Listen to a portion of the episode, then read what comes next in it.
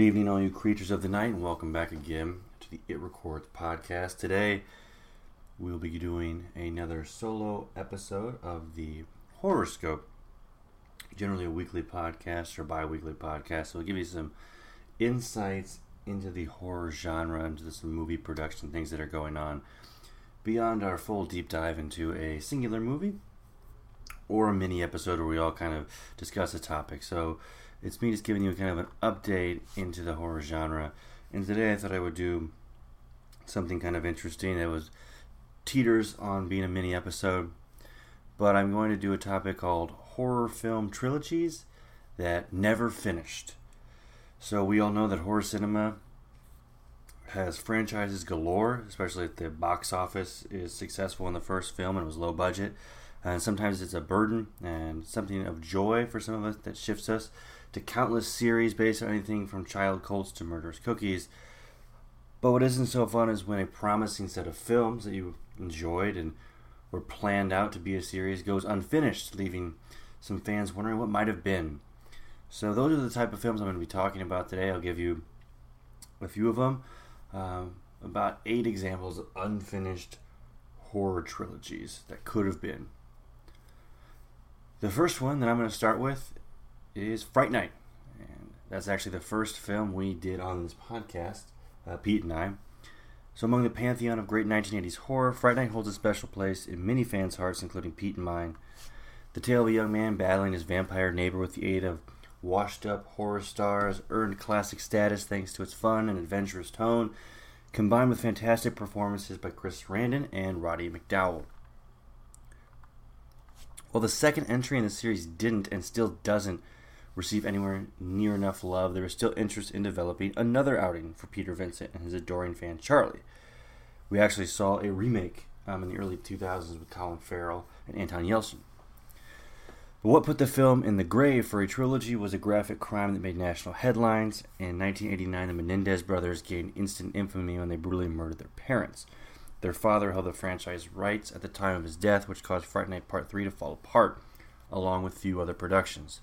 The franchise would see some activity activities. Uh, sorry, the franchise would see some activity years later with a remake that I just discussed, um, and receive a direct-to-video sequel, which essentially served as yet another lousy remake. The second series that was an almost trilogy is Night Watch, Day Watch. International cinema was a hot ticket item during the early years of this century. All sorts of film movements crept in, like the J horror boom, the rise of hardcore French horror, and South Korean thrillers began to grab our attention. One of the most unexpected of these was the sudden appearance of Night Watch, a massive Russian blockbuster which plans to be the absolute genre trilogy for the time. The first two entries were massively successful in their homeland and performed quite well overseas too. It's easy to see why the combination of Russian culture, monsters, and a kind of rock and roll aesthetic. It's almost like the cool kids version of Nightbreed, trading the fairy tale qualities for a dirty street vibe. Another element building excitement for the final entry was how the series had wrapped each title thus far. The first finished out with a kind of dark twist generally reserved for a middle entry, while the second had a happy ending that tied up a good deal of the plot. The final installment then was free to go in all kinds of directions. So, what happened with the third film? Well, 20th Century Fox looked into bringing the series stateside for the next installment, utilizing the bizarre ending of Daywatch to create something that was both a sequel and a reboot. Some talent from the original films would be kept, while new American characters would be thrown into the mix. Somewhere down the line, the project either fell apart or set aside and forgotten about, as neither Fox nor the original Russian production company put together the last movie. Most likely, uh, the series found success will be rebooted rather than completed. The third film here, the third series that was a possible trilogy, is The Collector. So after cutting their teeth working on franchises like Feast and Saw, Marcus Dunstan and Patrick Melton set up to work on a project of their own design. The concept was a cat and mouse thriller of a thief locked in a house with a vicious mass killer, which resulted in an excellent film called The Collector. A few years later, the duo crafted a sequel titled The Collection, which expanded the series' scope and lore. The pair had an idea for a third and final installment known as The Collected, only nothing came to pass. They eventually reunited with star Josh Stewart for another film called The Neighbor. that offered a similar vibe but failed to make up for the missing installment in their flagship series. Everyone involved could still manage to put together this last film, though it remains to be seen if there's anyone that has enough interest from either fans or the studio. Moving on, number four Time Walker. There's a very high chance most of you have never heard of this film, or best known under an alternative title, when it appeared on Mystery Science Theater 3000 as being from another planet. Time Walker is frankly a pretty lackluster affair through the one that still managed to entertain due to its large part its ridiculous premise that adds sci-fi elements to an otherwise classic mummy movie scenario. A California California a California college has gotten their hands on a new mummy which they plan to exhibit for good press. During x-rays of the sarcophagus, one of the students finds a sub-compartment filled with precious gems so naturally he steals them. Before you know it, the mummy's awake and causing havoc in search of his shiny stones. What sets this apart? That the mummy is actually an alien, who instead of being an object for a spell, requires them to activate his technology. Instead of cursing and murdering people, this mummy prefers to burn his victims with mold. Now, despite this generally being inept, poorly lit, and made on a shoestring budget, the filmmakers actually had the stones to end this one on a sudden cliffhanger in the words, to be continued.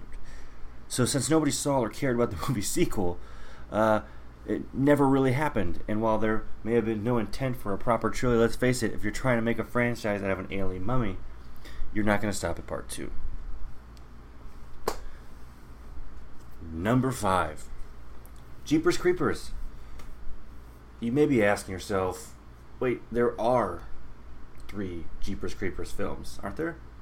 Well, yes, only the third isn't what fans were promised at all. So, for years, director Victor Salva talked about a proper follow up to the original story, originally set in the future, though time has caught up with him, meaning it would now be the present. The film would follow original leading lady Trish as she attempts to defend her son from the monster that hunted her family before. Once cameras were finally rolling on a third movie, everyone assumed that is what we were getting, until it turned out to be an entirely different plot based between the first and second films that provided some setup for the planned cathedral installment while raising far more questions than it answered. While the series did technically get a proper sequel, sorry, while the series technically did get a proper trilogy, it's not the ones that fans were waiting for and were actually promised.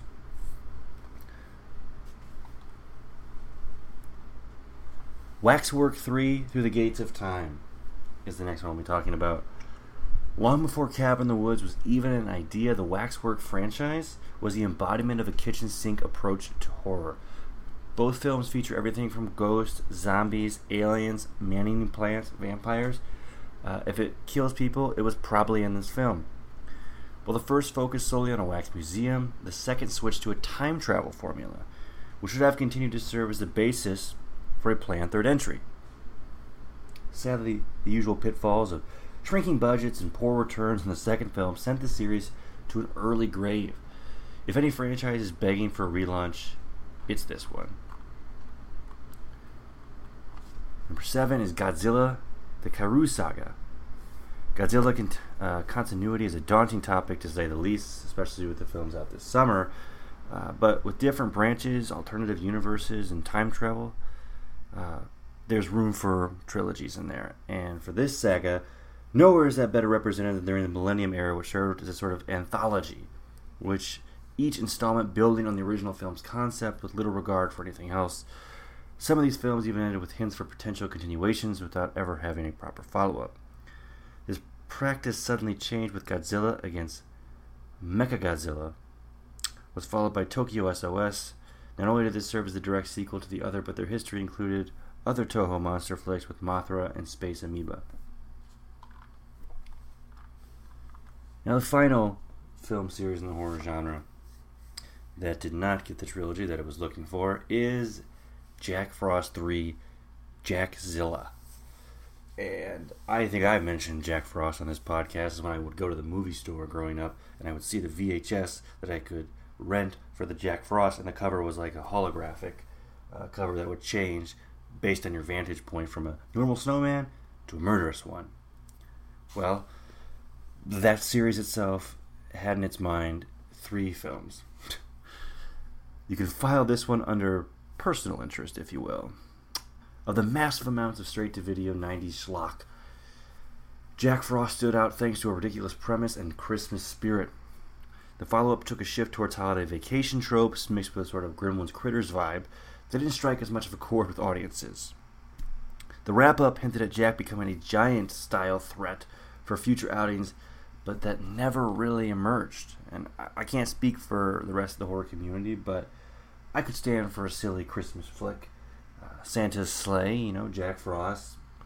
The director has hinted that he's gaming uh, for making another film if the opportunity should arise. But I guess makes it uh, it probably won't happen. Uh, it'd be a better world with movies with giant killer snowmen.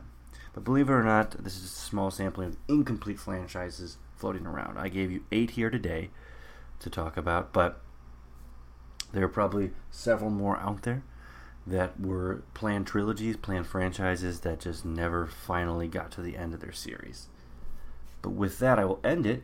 Uh, you can get at us here on Twitter or, or Facebook, uh, our website subscribe to us anywhere you listen to podcasts. Leave us a review that lets people really get out there and listen to us, get new viewers in there, and, and please let us know of other series that you know of that really didn't make the cut uh, for this list, but didn't finally finish that I may have missed. I'd love to hear your feedback. But until next time, I am Matt Johnson. Remain in the shadows.